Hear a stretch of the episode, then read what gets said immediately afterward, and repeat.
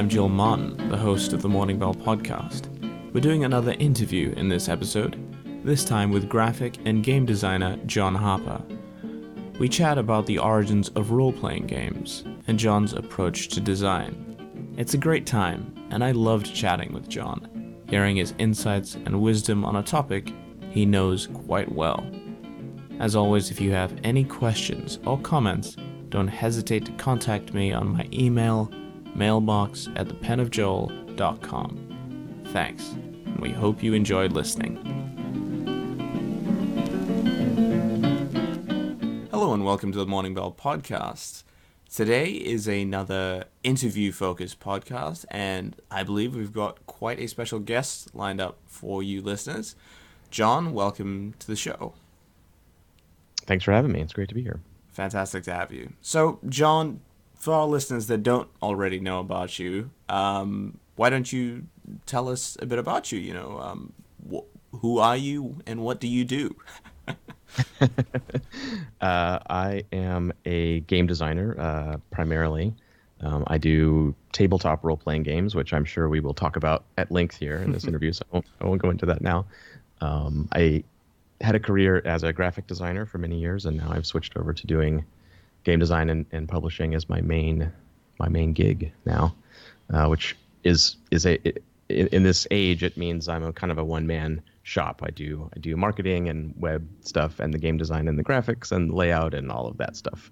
Uh, so, which is kind of the reason why I do it. I, I like I like taking on all those roles, wearing all those different hats, and uh, trying to never have a boring day. I can always do some art or do some writing or whatever, run a small business. Uh, it's good. It's good. It's I'm, i feel mm-hmm. very fortunate to be alive in a time where that's a very viable uh, career choice to have. To be to be a, an independent artist is a is a very awesome thing. So you basically keep that creative well top top by you know getting a little bit of writing, getting a little bit of art, and then you know you're good.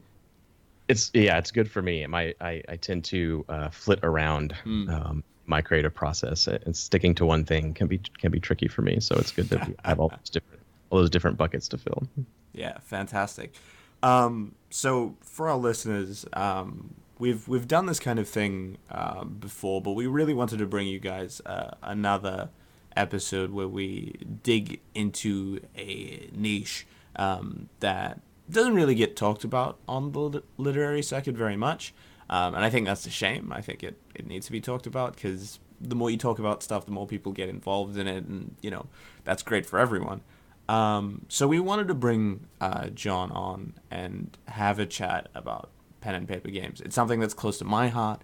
Um, even though I work more in the traditional um, game writing sector, it's something that I've always kind of been interested in in, in recent years. It's um, it's gotten more curious to me, I suppose.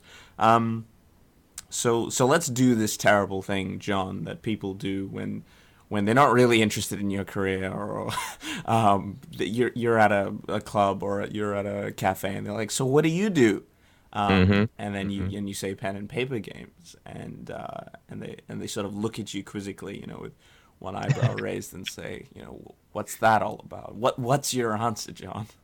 Yeah, I, I have a two stage process. I, if it's a very casual right. meeting, I'll, I'll sometimes say I do graphic design and writing, and if they go and they sort of nod and they don't ask any questions, yeah. then we can leave it there.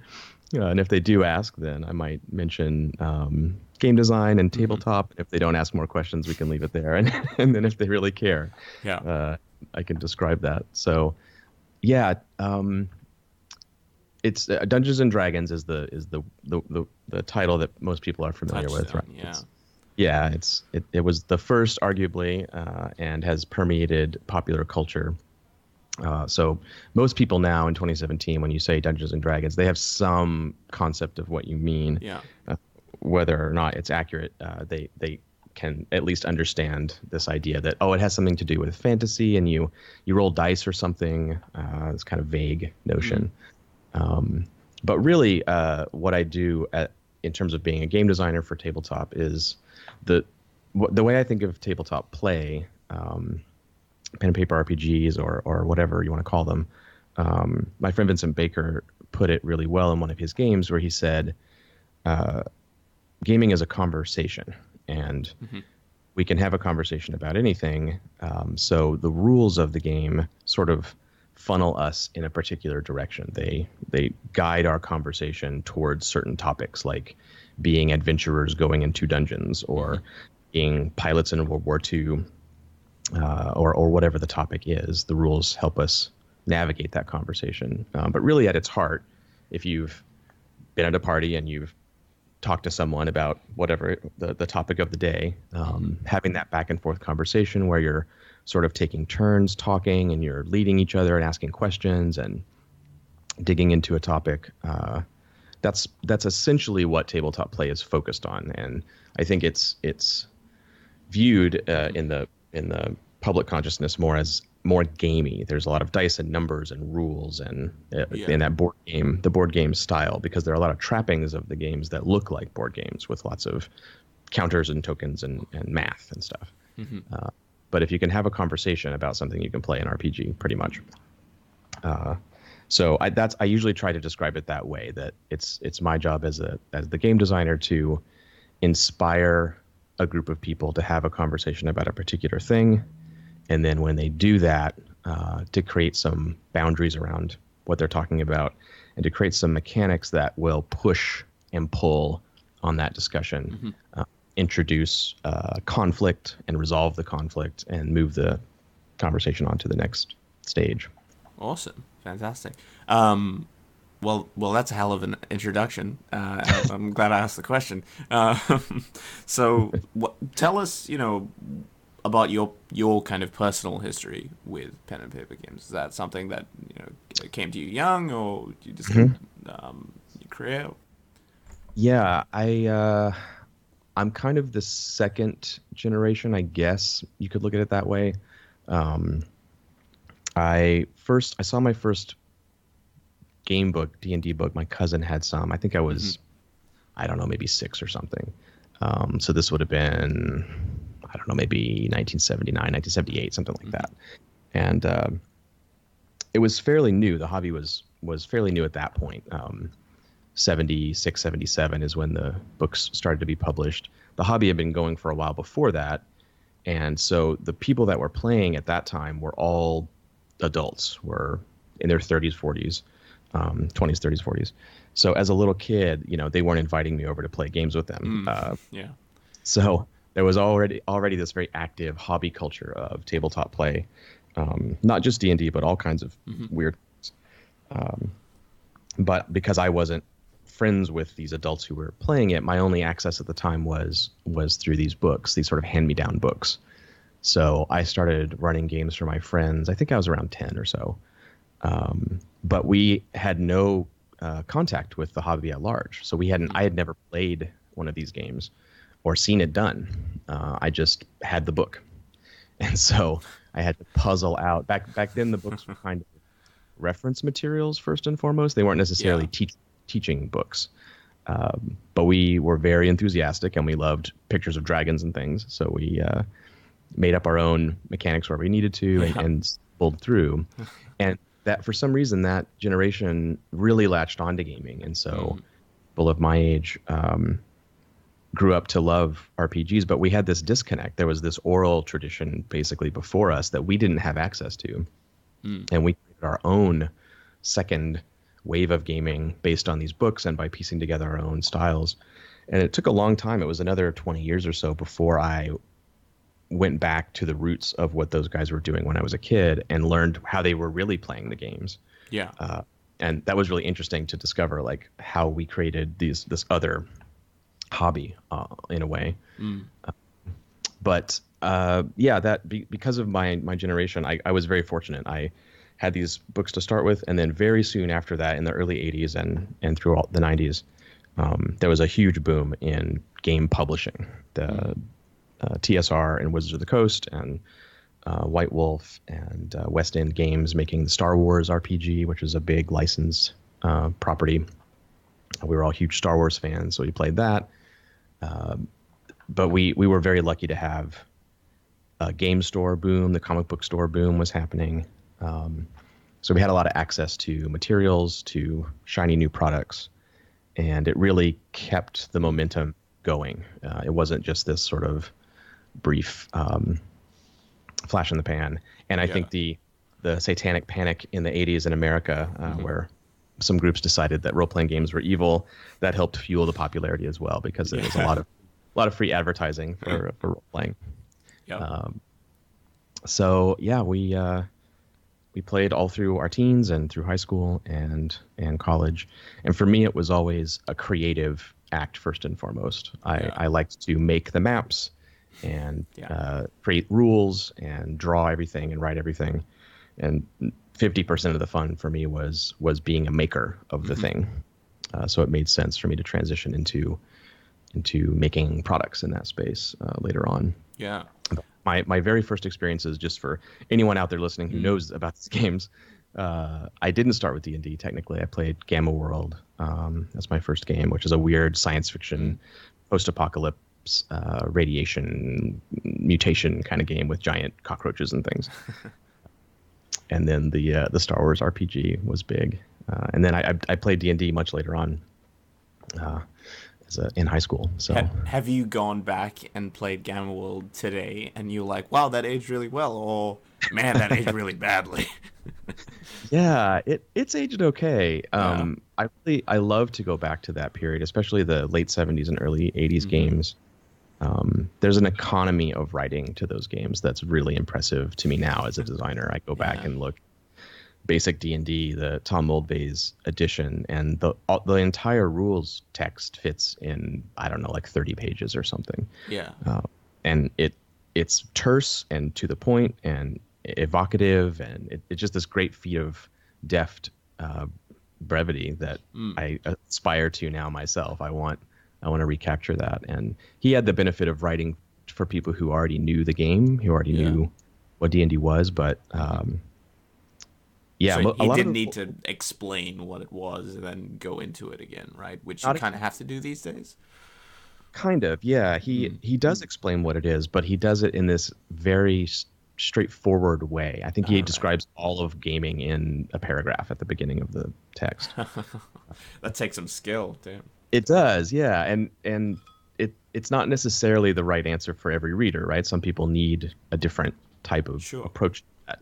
Um, but uh, yeah, a lot of those original games have aged very, very well. Um, and honestly, some of the games that came out after that, that sort of third, second, third generation texts, have not aged as well. The Um, awkward strange- teenage period. Yeah, I think yeah, you could call it that. Yeah, there's a sophomore slump a bit there. Yeah. Fantastic. But uh, in, the early 2000s, there was a website called The Forge, which Hmm. uh, was a kind of think tank for gaming, um, game design, gameplay. Uh, we used to call it back then. Is the it was the only sort of master's level course available in, in tabletop game design. You had to just go to this forum and have Yeah. a thousand conversations. Um, and in doing that, we discovered that uh, a lot of those old books really knew what they were doing, and we had a lot to learn from from the origins of the hobby. I feel like I've wandered far away from your question. Oh no, Um, that's fine. I'm I'm sitting here enthralled, and just getting in the soaking in the wisdom, John. Um, Yeah. So you, you know you, you mentioned you know going back to the the origins and and researching that. I'm I'm curious. This is a hell of a segue, but um, the those origins, I guess, for me anyway, um, on a visual aspect initially when I was getting into it. Um, and looking at first edition d&d and all that kind of stuff like the art um, the style they were going for it seemed very classic tolkien-esque fantasy right? Like do you think a lot of that kind of fiction you know started started this this idea of pen like where do you think that that origin that kernel of an idea came from? Do you think it came from fantasy spe- uh, specifically or speculative fiction in general um, and then Yeah. we can dovetail off that and you know you can talk about what about you right like you know moving on what a, the fiction that you now digest Mm-hmm. Um, the the origins are interesting. I'll try to be brief. It, it- they they came out of uh, Gary Gygax and Dave Arneson, who who are these sort of official creators of the of D and D. Um, they were big war game guys, uh, ho- hobbyists. They played uh, a lot of the, the tabletop um, war games like Gettysburg and um, Avalon stuff, where you're you're moving little miniatures around the map with cannons and, and ranks of infantry and that sort of stuff. yeah and some of those games had campaign rules where you would play through a whole the the, the winter campaign of Napoleon, Mm-hmm. that kind of stuff. But uh, for the most part, they were skirmishes, and they both kind of got it into their heads. Um, and and people who know the true history here, I'm paraphrasing all of this uh, and really compacting everything. So don't don't hate on me too much. Uh, they but they both got it in their heads that it'd be interesting to have um, named individual characters. So that these these miniatures, rather than being faceless infantry units, Yeah. um, what if what if they were what if this was Frodo and what if this was Gandalf and what if this was was Aragorn? Um, and there were some hobbyist um, miniature making companies back then that were making little pewter figurines of wizards and, and things. yeah. And so they thought, well, we could use these. We could use these little pewter figurines. We like to paint miniatures. We could have little maps uh, where these people go on adventures, and we could have a map of the mines of Moria, and they could they could go in and have torches and and goblins and things.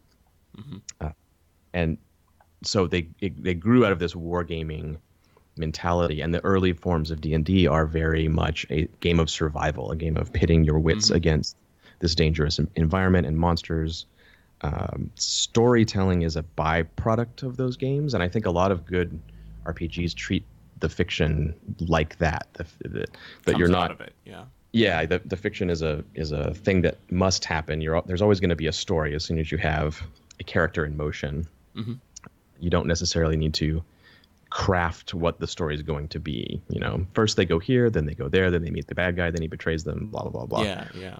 you don't need to map all that out ahead of time. You can create some locations and some interesting uh, adversaries and let the story kind of flow out of that. So that the the early parts of the hobby being more of a war game, more gamey, more about character survival and facing challenges, um, led into that second generation uh, that was more focused on storytelling. Games like Vampire. Um, that really tried to bring the cinematic sensibility, rising action, and the hero's journey, and some of these concepts into um, into gaming. But at the beginning, uh, I think one of the things you're asking about is the fictional touchstones. And Obviously, Tolkien was a big influence. Um, fortunately, uh, Gary Gygax in um, one of the original D and D books, he had an appendix in the back called Appendix N, uh, where he lists all the books you ought to read if you're into uh, Dungeons and Dragons Yeah. and um, they're all of a type, but there's some in there that are a little surprising. He he was a big fan of Lord Dunsany, um, and of, of course, loved Yeah. um, Robert Howard's Conan books were, really course. big. Um, Fritz Leiber, I think, it, for me, is the biggest touchstone for that Mhm. stuff. He creates a kind of uh, roguish action, um, swashbuckling feel to Mhm. things that that is uh, great for D and D. Plus the strange Lovecraftian kind of um, monsters and, and magic and forgotten deities and that sort of stuff Yeah. um, Fred Saberhagen's work. Um, uh, maybe most important of all of these, even more than Tolkien, I would say, is Jack Vance. Um, Jack Vance wrote Yeah. um, Dying Earth and um, Eyes of the Overworld, and he he had a very uh, baroque style Mm. um, in, in in the way he that he wrote and in the settings that he created, and D and D, even though it has the trappings of Tolkien, it has wizards and and Yeah. hobbits and and rangers. Um, it its world is this strange nonsense world with huge underground complexes filled with traps and monsters that you can have conversations with and uh, yeah. yeah it, it not not so much the the um It's sort like of weird ma- Tolkien at that stage. it's weird yeah it's weird tolkien it's like a mashup between Yeah. vance and tolkien and lovecraft i feel and it's it's it's bones An unholy alliance, if ever there was one. yeah yeah uh and it's funny too because now that weird melange that that they made in d&d has become its own genre kind Yeah. of you can you can look at at d&d as a fantasy genre Mhm. practically um, and i think a lot of modern fantasy authors are influenced almost more from d&d than they are from things that that inspired it Yeah.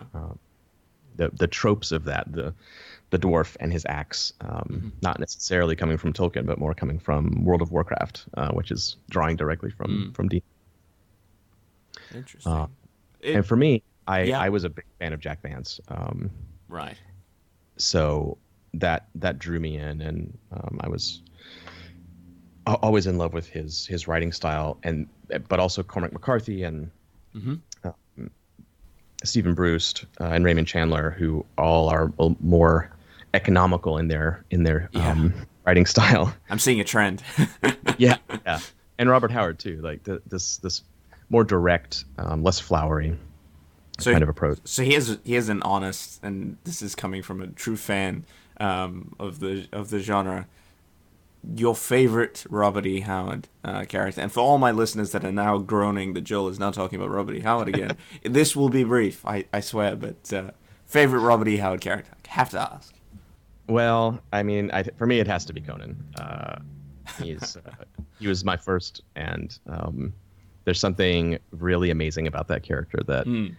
I be, because of the films and because of the general tropiness of the dumb barbarian character, I love Conan even more because he is very much not that. Yeah, he is absolutely. he is a spy scoundrel um, that created the trope, but also really subverts that trope. Mm-hmm. Uh, and he's way more interesting than than the the hulking muscle man that we think of um, when we think of the the barbarian adventurer. So yeah, I, I will always I will love, always love Conan the most, but it's a hard choice. There's a lot of good characters in Howard. Good answer. Who's, who's yours? Who's, who, who would you? Uh again, my list isn't growing, but Solomon Kane is. Um... Of course, I, I, had a feeling you were going to say that. I'm curious, why, why, why, why were you suspecting that? Um, I a, a, lot of people that I know who love Howard uh, that that is their that's their touchstone with Howard. Kane, Kane, yeah, um, absolutely. Yeah, extremely interesting and kind of awful character. Yeah, just the worst. mm-hmm. Yeah, just the absolute worst. All right, so yeah, you, um, it, it's curious to see that mashup of fiction. Um, but now let's go into what the product of some of that might be, right? Um, so so talk us about talk to us about Blades in the Dark. Um, my first interaction with uh, with this was um, I saw it on Twitter. Um, somebody had tweeted out, uh, "There's an RPG uh, which is all about stabbing people in a steampunk world," and I was like, "Say again." and you know, I I went to your Kickstarter page and I saw it, and I I fell in love with what I saw. Um, and I think a lot of people did. It was an incredibly successful um, Kickstarter, so congrats on that.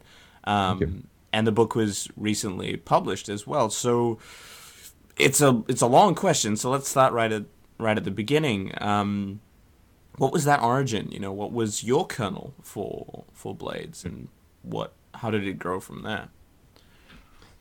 Um, it started with a fairly traditional uh, Dungeons and Dragons game. I, mm-hmm. I, I, was working at a creative agency here in Seattle, and um, the D and D resurgence, tabletop resurgence, was happening in the popular culture, and uh, my friends at work uh, kind of cornered me and said, "Hey, you do that stuff. Make do that for us. Play run a game for us." Mm. Uh, so I did, and I thought, well, let's just start. Let's start out with the old Tom Moldvay, uh, basic D and D, that very economical book that I was talking about before. Um, very simple, straightforward. And as often happens when you when you do that with a bunch of creative people, they they take the kernels of that mm-hmm. of being adventurers, and all of a sudden you have political maneuvering inside a thieves guild and who's whom and and yeah. societies and and a demon cult that is is trying to come back and all these mm. things. So uh, we we generated a bunch of great fiction out of that, and it came to an end when um, two of the characters basically destroyed the world. They they did a thing that destroyed yep. the the world completely. They uh, destroyed the gates to the underworld and all the mm. ghosts mm. and that, that of all the dead from before in, in the in the eons of our setting were, were unleashed on the world, and the sun was blotted out, and uh, it was that cataclysmic, cataclysmic end to our setting. We, it was the finale of our series, you know. Um, so that was really fun and totally unplanned. Uh, the two characters that mm. the players did it, did it on their own without. I, it wasn't my idea. Yeah, uh, it's the GM. But after we finished that, I, I sent an email and said, "Hey, do you guys want to play another series?" And they said yes. And I said, "Well, do you want to play during in the same setting. You want to play during this this sort of apocalypse. Mm. It's happening, um, or maybe we could just fast forward like a thousand years and play in the world that survives that, uh, whatever's left. Um, and they said, let's do that. Let's do a thousand years in the future. So I thought, well, that's you know, let's let's call it. We're going from around the year 900 maybe to 1890ish, and that immediately made me think of of the Victorian era and the Industrial Revolution, and so that led to thoughts around what you know what does a fantasy world look like when it has its industrial revolution much later after this horrible uh, cataclysm that has occurred. Uh, and conveniently enough, um, around the same time, uh, Harvey Smith, uh, brilliant video game designer, um, he created uh, Deus Ex and the Thief series of video games. Um, they were working on a, a project called Dishonored, which was this fantasy industrial age uh, video game. From Arkane, yeah. Yeah, from Arkane, exactly. Um, and so I looked at some of the early art for it and some of the teasers, and was hugely inspired. Like, oh, this is exactly what I'm thinking. It's it's sort of pseudo steampunky, but not really. Uh, it's Whale It's got- punk. yeah, yeah, whale punk is what they said that I. Um, so it made uh, the setup for our game really easy. I could show people concept art from Dishonored, and they went, "Oh yeah, yeah, I get it, I get it." Uh, so we started playing that, and pretty pretty soon it, it, in that process, it, it clicked that this there was something there that This is the thing, yeah. yeah, the the idea of this kind of industrial fantasy, which we came to call it, um, was something that people could relate to.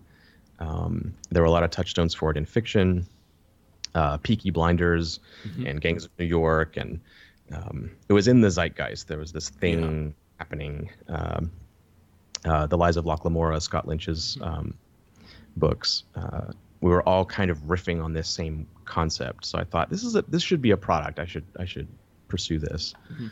Um, and it came together from there, mo- mostly through play. We we played for a couple years uh, and built this setting of Doskvol, this city with, surrounded by lightning barriers to keep the ghosts out, and uh, slowly built up some lore and some factions of criminal groups and the cops and everything um, until it became something that that was ready for publication. Um, but uh, my my main touchstone in terms of writers for this, um, uh, Harvey's work on Thief and Dishonored especially is huge, but also Steven Brust, uh, the fantasy author, he has a series of books about this character named Vlad Taltos, who's a um, kind of assassin, rogue, scoundrel guy in in a city, uh, who's uh, dealing with magic and demons and and stuff. Um, but it, it takes it. The angle that he takes is this sort of criminal organization angle, the organized crime Right. concepts of turf and bosses and uh, bribery and more not quite uh, crime fiction per se, but definitely more on the side of something like Raymond Chandler than than on uh, say Tolkien. Um, very gritty um, urban fantasy kind of stuff. Interesting. that's always been my touchstone. There is treating the fantasy elements as something um, up just separate from the PCs. The characters are just ordinary people. They're not they're not immortals or or wizards or elves or anything. They're ordinary people caught up in all of this stuff, and we follow them to see what they would do. What what they're not legendary heroes. They're just ordinary people trying to make their way in this crazy crazy setting. And that's what Blades in the Dark, the, the game, tries to do. It tries to give you this somewhat fantastic setting, uh, but then create characters that are more like real people, that act more like real people. Yeah. Um, so you you've mentioned some of those influences, and so I'm guessing this will have a little bit to do with the next question, which is more about you know what was the process of actually you know digging your teeth into it and um, and writing it. You know what what is actually the writing process for a pen and paper game? You know that's Yeah. something not everyone I guess. Uh, has access to right. Nobody's written a pen and paper game in the morning tea, not as far as I know. Um, But I think I, I, I can think of a couple, but they're pretty good. um, it's it's an interesting thing. Um, I my background is not so much. I I, I wrote fiction uh, and, and some sort of novella and short story stuff. Uh, I went to I went to school for for uh, as an English major, but um, I I never thought of myself as a writer first and foremost. Um, but still, the, the it's still it's a very different process than writing a story. Uh, some of the setup is similar. You know, if you're if you're creating in any kind of fiction, I think you need to understand the world. Uh, you need to have it in your head so that you have something to say about that world, whether it's 1920s Poland or or the moon colony in the year 3000 or whatever it is. Uh, you're you're seeding your brain with these bits uh, of Im- imagery and concepts and names and people, situations mm. Um, that you can sift through to find uh, interesting stories to write. And that world building part, I think, is very similar between, say, a fantasy novelist and a yeah. and a tabletop game designer. Um, but the writing process is is quite different. It's the game design phase is very distinct from the writing phase. Mm-hmm. Uh, game design phase is all about interface. You're mm-hmm. you're thinking about what Mechanics, what do the players yeah. need to know. Mm-hmm. Um, how much information can you give them so they're not overwhelmed, but they have enough I- interesting things to say. Mm-hmm. Um, what kind of situations are going to inspire them to take action and to pursue uh, interesting parts of this conversation? And all of that can be done in a very note taking kind of um, diagrammatic way for me. I, I, I make little notes, I draw flowcharts, mm-hmm. I connect everything with lines and boxes, and kind of organize uh, the process of play. And as a graphic designer, everything kind of comes out for me as the the pieces of paper and the tables and the the things that players are going to use while they're playing the map of the city and yeah. uh, the sheet where they write all this stuff down about their character. What should that look like? Um, all of that needs to be evocative and and interesting. So I start. That's where I usually start. But then after all of that, after a couple of years of doing that, mm. at the day, at some point, you have to sit down and write this book. yeah. And it's a separate project um, because the book is both the world building kind of formalized, um, a description of the setting in some form, uh, and it, the procedures of play, the kind of um, guide to how to play this game, the rules of, mm. of play. Um, and the most important thing to me is the component of the book that makes the reader want to do the activity, the mm. inspirational um, component. And for me, I want to I want that to be present in every aspect of the book, every page, whether whatever I'm talking about, whether it's some minutia of the rules or some detail of the setting. Uh, it sh- it should be presented in a way that makes the reader want to go and make their own fiction. Um, and that's that's kind of how I see my role as a tabletop designer. Is I'm not so much there to give you an interesting thing to sit and read uh, as a reader, but more to give you something that is going to create an itch in the back of your brain yeah. that's going to make. Wait a minute! No, no, no, no! I, I, oh, okay. I could do this with that, and I could mm. go here. I could oh, that's an interesting faction. If I made a character that was part of that faction, I, this is what I would do if I was part of that group. Yeah. Uh, um, it's it's curious you mentioned like the the writing of the book and you know the I guess the um, the digestion of your own thoughts and processes eventually coming through in in, in, in the writing of it in the end. Um, I'm curious. You mentioned the world and you know coming up with the ideas of the world and it just it strikes me that I imagine, you know, did this happen like when you were writing, you know, the, uh, when you're writing it down, really just putting your thoughts onto onto paper. Was there a moment when you were like, ah, this just wouldn't happen in this world? You know, like people wouldn't make a role like this, or a character wouldn't be forced to do, you know, it just doesn't fit in the fiction of the world. Was that something that happened? Yeah, definitely. Mm. Uh, and it's it, it's an important distinction to make because at the table with your friends when you're playing, you're only beholden to them. Yeah. Uh, well, all that matters really is that we're having a good time. We're exploring something we want to explore. Uh, we're engaged. We're having fun.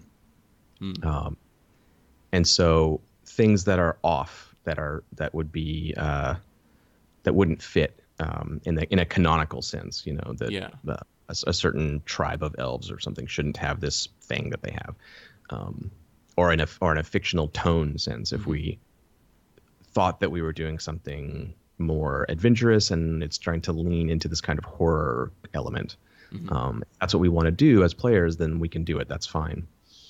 Uh, but when you're presenting the kind of baseline of the setting and the mm-hmm. and the game and the style, um, yeah, those things do need to be called. There needs to be a kind of in, in the video game industry they use this term that I love called the razor, mm. uh, where you can't put everything in your game. Yeah. So you have um, you have this razor that is what makes the cut essentially, mm-hmm. and that that that is a multi-phase process. It happened during playtesting, and then yeah, like you said, there there were times when I had stuff in the text where when I'm writing the final draft, I thought, no, actually, this is wrong. This is not. Yeah. It shouldn't be there, or this other thing has the wrong tone. It's pushing into this into the wrong genre space, sort of. Um, or there's a better way to present this element that will make it quicker for the reader to pick up on it. You know, some trapping of their costume or the name of the group mm-hmm. is going to spark something better in the in the in the reader's mind that will set them down the right path instead of thinking of them as knights they're going to think of them more as these pony express outriders that's mm. more what I want, you know so you, a little twist of wording here and there to kind of do that but but really it's it's not so much there to make sure things turn out correctly mm. uh, because once it's in the hand of the group, like I said, it's for them to use however they want. Uh, it's more like creating this this baseline, this foundation that they can build on. Yeah, exactly. That that that doesn't feel arbitrary or or contrived. It mm. feels mm, it feels like things fit uh, together, because what we're really doing is just talking about an imaginary place, and mm. anything that interrupts our suspension of disbelief can make the that house of cards kind of tumble down. Yeah. Uh, yeah. So the the stronger, the the more fit the bricks are of that foundation, um, the easier it is for the people later at their own game table to riff and to uh, feel like they have a, a stable place to create their own fiction from.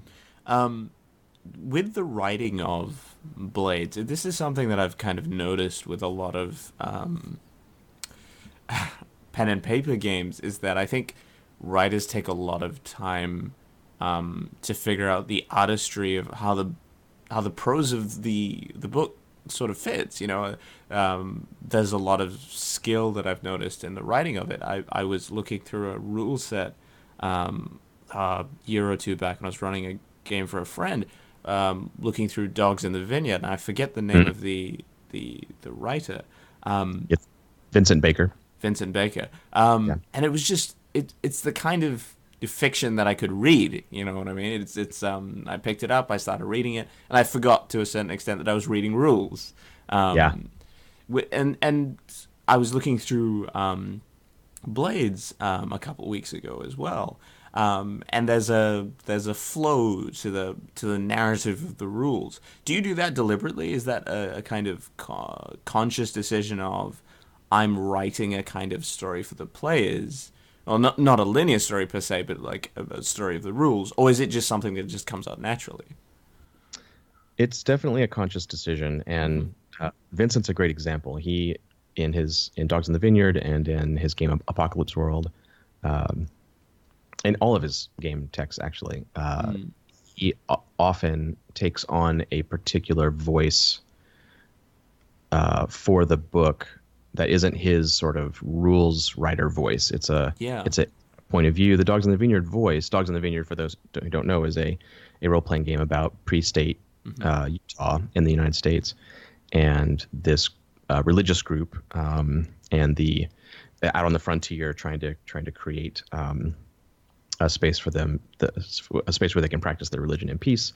Um, and you play these young people who are kind of the um, the watchdogs of the faith. They mm. they ride from town, deliver mail, and um, baptize babies and settle uh, family disputes and that sort of stuff. Mm-hmm. So Vincent, another fan uh, of Cormac McCarthy, uh, he he read Blood Meridian and um, got that voice in his head. And and the rules text of Dogs in the Vineyard has this voice to it. If you feel like you're thrown back into into the West, not in a in a vernacular way. There's not a lot of jargon yeah. from that or something but just in the style of the presentation, it feels that I would argue that book is probably the most well written game book in terms mm. of that that aspect. It's easy to read, and it just the the feel of that time and place gets into your bones when you yep. read it. Absolutely. Uh, it's a beautiful piece of work. Dogs in the Vineyard, highly recommended. Um, for me, though, I I take a different approach. I try to cultivate a voice that's more myself, Mm-hmm. um, at, in the way that I would ex- explain things if we were sitting across Right. the table with Yeah. each other. I want to kind of guide you through what the game is and point out what I think is cool about it, but at a at a remove, not not from with a voice within the setting itself, but more of the voice of someone who's excited about that stuff and wants to wants to show you why it's cool. Mm. Uh, those are very very conscious choices, and each game has different needs. Uh, some games demand a very um, distinct voice, and some games Mhm. demand a very neutral voice. And as a designer, that's something you have to navigate and, and figure out for yourself. And I'll, I, I assume uh, for writers, for novelists, and that kind of thing, that that choice has got to be maddening, right? You have to decide. I'm I'm telling this story, but what voice do I tell it? I mean, if you're not writing a first person narrative, um, how do you how do you even get there? How do you build your voice? That's a that's a really it's tough. Yeah. oh, the nightmares. Um, it's it's curious, and I could I could go on with this uh, with you forever because I'm I'm super interested in uh, creative process in general, but specifically within something like this, it's it's really interesting. Um, but we will we'll keep going. Um, I'm I'm interested in seeing uh, in in your opinion, you know, you've you've you've been involved in this industry for a while. This is not your first um, game that you've worked on, uh, pen and paper game. And um, correct me if I'm wrong, but there's this for me anyway. There seems to be a bit of a resurgence, right, in the last couple years. Um, that seems to be uh, uh, brought up um, a lot more. Like I, I I've been hearing people talking about um, pen and paper games that I wouldn't assume naturally would have played them, and and you know it's becoming more mainstream if I use that word. Um, Mhm. Why do you think that is, and where do you think that's going? That's a good question. Um, there have been a few sort of mini uh, booms. Mhm. Um, in the 80s and 90s, there was the explosion of lots of different games and lots of supplements, and the retail game store and comic book store um, industry was doing really well. Uh, and so you could fill up shelves with a million books of here's a book of magic swords or whatever, and then Mm. they would sell.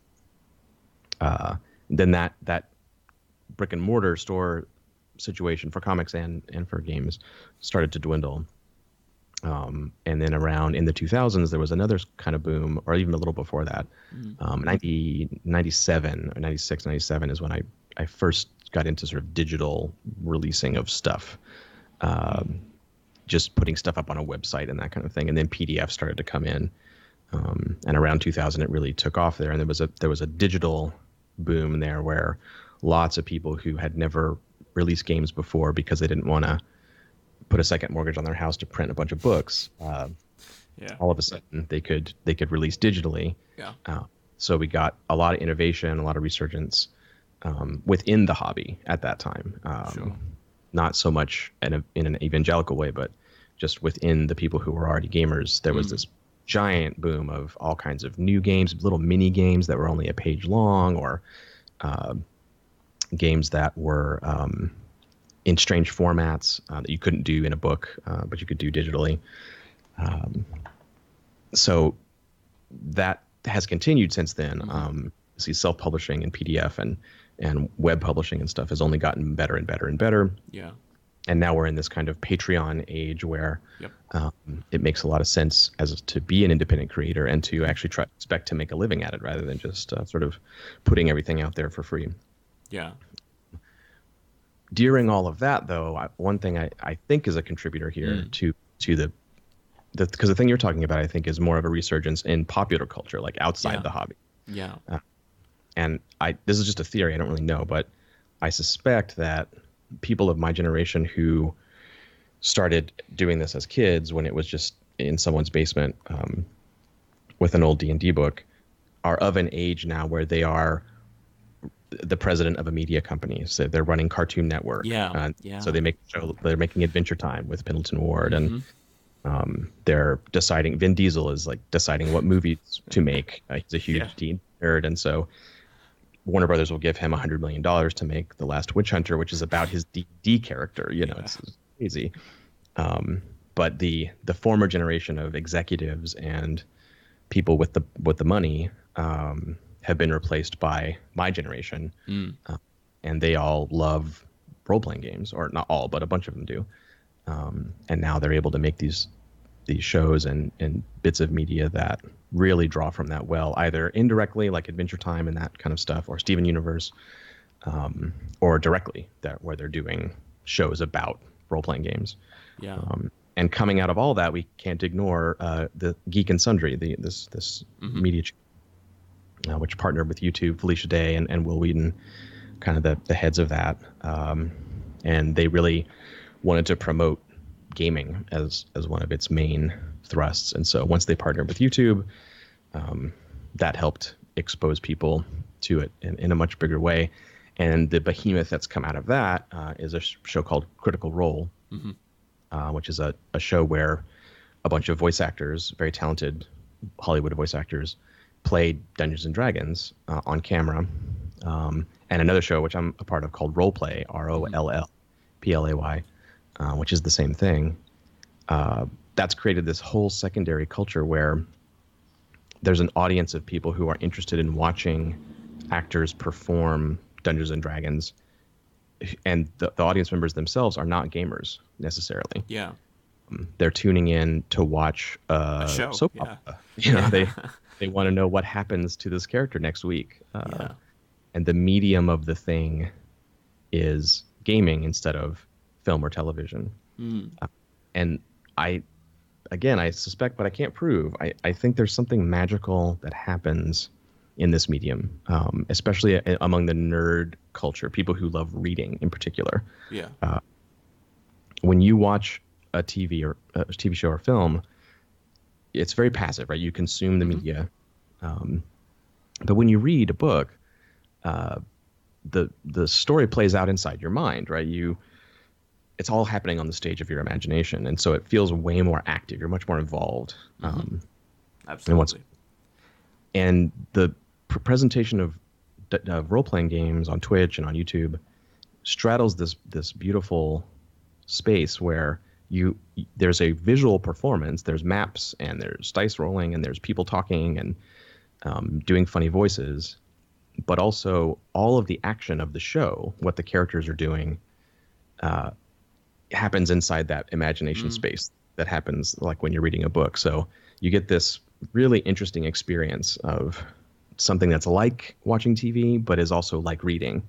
Um, and I, I feel like that has contributed to this this success of um, the resurgence of tabletop games is somehow acknowledging this is it's like nothing else. It's this unique um, space just as a viewer, even if you're not playing the games. Um, there's something that you can get out of a session of Critical Role that that you just can't get from a TV show or or a book. Um, I think uh, for our listeners, um, I'm really glad you didn't mention two things. Um, I'm glad you didn't mention The Big Bang Theory. I'm, I'm really happy for that. Um, Oh. and, Oh boy. and se- so I've alienated half my audience. And se- um, second thing I'm really happy about is that you didn't use the word transcendent anywhere in that conversation. so you didn't sound like a, a manic cult leader. Um, That's good. Trying to sell us on a new idea, but uh, um, there's something you mentioned there that I'm I'm interested in to, to pick up on. Um, is that you said that uh, reading and and just kind of role playing occupies a similar space in the imagination um, because all the work is done in your head. Um, And uh, I was I was listening. It was, it was weird. We're talking about this. Where I was just reading um, about Lovecraft in that way, and people were saying that the magic of his writing is that it's writing and it's prose on the page, and that it doesn't translate well into other mediums because it's designed to be read and to maybe be read aloud. Um, But when you actually put it on the on a screen and you, and you realize it's just an octopus man, it's like ah, the, the connection's not as as terrifying as when you know Lovecraft's raving about something um, and getting frightened about architecture. Um, right, right. but yeah, and and that's something that you're completely right, and that's something that I've noticed as well is that role playing games have that ki- kind of collective, and and you mentioned Twitch and YouTube. Um, they seem to have this collective imagination, right? Because everyone's tuning into the show, and and everybody's got their own version of what the show is in their head, and it's perfect for them, right? Um, yes. So the visual representation isn't like, ah, I don't think that's what this situation would look like, or or, or something like that that you that you might have, like say in an adaptation of fiction to to um, to screen. Um, mm-hmm. So we're coming to the end of this, and I really want to thank you, John, for for coming onto the show. It's um, I've had a blast talking about this. Um, Me too. And I hope our audience has enjoyed this. If um, if you're not sure about pen and paper games, you think it's a bit nerdy, or you think, yeah, I don't really want to do a silly voice or something like that. I trust me, um, it's an incredibly enjoyable experience, especially for writers. I know a lot of the majority of our audience uh, uh, come from fiction um, writing and such. This is something you should have um, in your repertoire to be able to to think like this. Um, and yeah, I, I think it's a great it's a great fun experience, and I, will continue to do it myself. Um, so, John, tell us where we can uh, get blades and um, what you've got coming up. Sure. Uh, you can get blades in the dark uh, two ways. Uh, my publisher is called Evil Hat.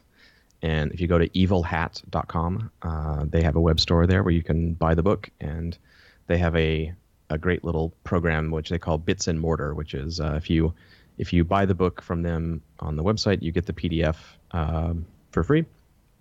Uh, so you get the digital and the physical uh, together. And if for some reason uh, you're in one of the few remaining cities that has a game store uh, that sells role playing games, um, you can go to your game store and buy the book from your local game store, and then also then get the PDF from the Evil Hat site for free as well. Uh, so they they're, they're great in in supporting both the the retail side and the digital side. Um, or you can go to DriveThru RPG, which is D R I V E T H R U RPG, uh, and that's where you can get the just the digital version version of Blades, uh, just the PDF, uh, which comes with a bunch of maps and, and character sheets and all the stuff you need to play. Um, and if you want to check out some free games, uh, I have a website called onesevendesign.com, all spelled out. Uh, and all my free RPGs are there. Uh, I have a game called Lady Blackbird, which is kind of a game for for novices and for veterans alike. Um, if you have a friend who is into gaming, you can print out Lady Blackbird for free and hand it to them and say, "Make this happen for us. Show us what gaming is all about." Um, and say it's a small small commitment. Uh, you don't have to pay for it. Fair enough. and yeah. where can people find you, John, on social media links? Uh, on Twitter, I'm John underscore Harper, J O H N underscore H A R P E R. Uh, and Twitter is the main thing I use. I'm, i use G Plus for my uh, like game forum and stuff like that. But if you want to reach out to me on social media, Twitter is the way to go. Fantastic. Well, John, um, I would love to keep talking. Uh, we we didn't cover a couple topics that I wanted to get to, but we're running out of time. I wanted to ask you about the Kickstarter process and all of that, and um, but that's yeah. a whole nother conversation. I feel it. Um, it is. fantastic. Well, thank you very much, John, for coming on. Um, and would love to have you back at some stage in the future.